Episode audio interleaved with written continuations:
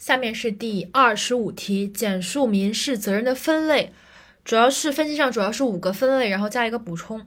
第一个分类，财产责任和非财产责任，这个其实我觉得还是对应的是人身关系和财产关系的问题，不管是哪种分类，在这个民法基础理论部分的这个分类，第一点都会强调的是人身关系和财产关系的这么一个问题，权利也好，法律关系也好，还是民事责任也好，都是有这么一个分类。然后第二个分类是违约责任、侵权责任和其他责任，这个是根据这个民法的这个架构，合同法，然后侵权编，然后那个不当得利、无因管理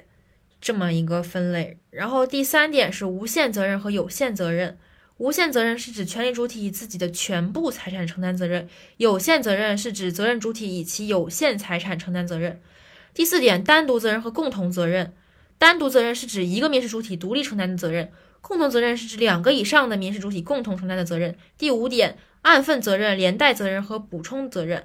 按份责任呢是呃根据各责任主体的共同关系，还可以将共同责任分为按份责任和连带责任还有补充责任。第五个这个分类是在第四个分类的基础上对共同责任进行了分类，按份、连带和补充。所以我认为就是这五个点怎么记呢？第一个就是财产责任、非财产责任，就是基础性的分类，人身关系和财产关系所对应的财产责任和非财产责任。第二个是根据民法的这个体系架构，违约责任、侵权责任、其他责任分别对应的是合同编、侵权编以及呃不当得利、无因管理之债。然后第三个无限责任和有限责任是指的是、呃、可以联想到公司嘛，公司就是无限连带责任的公司、合伙企业的这个问题。然后第四个就是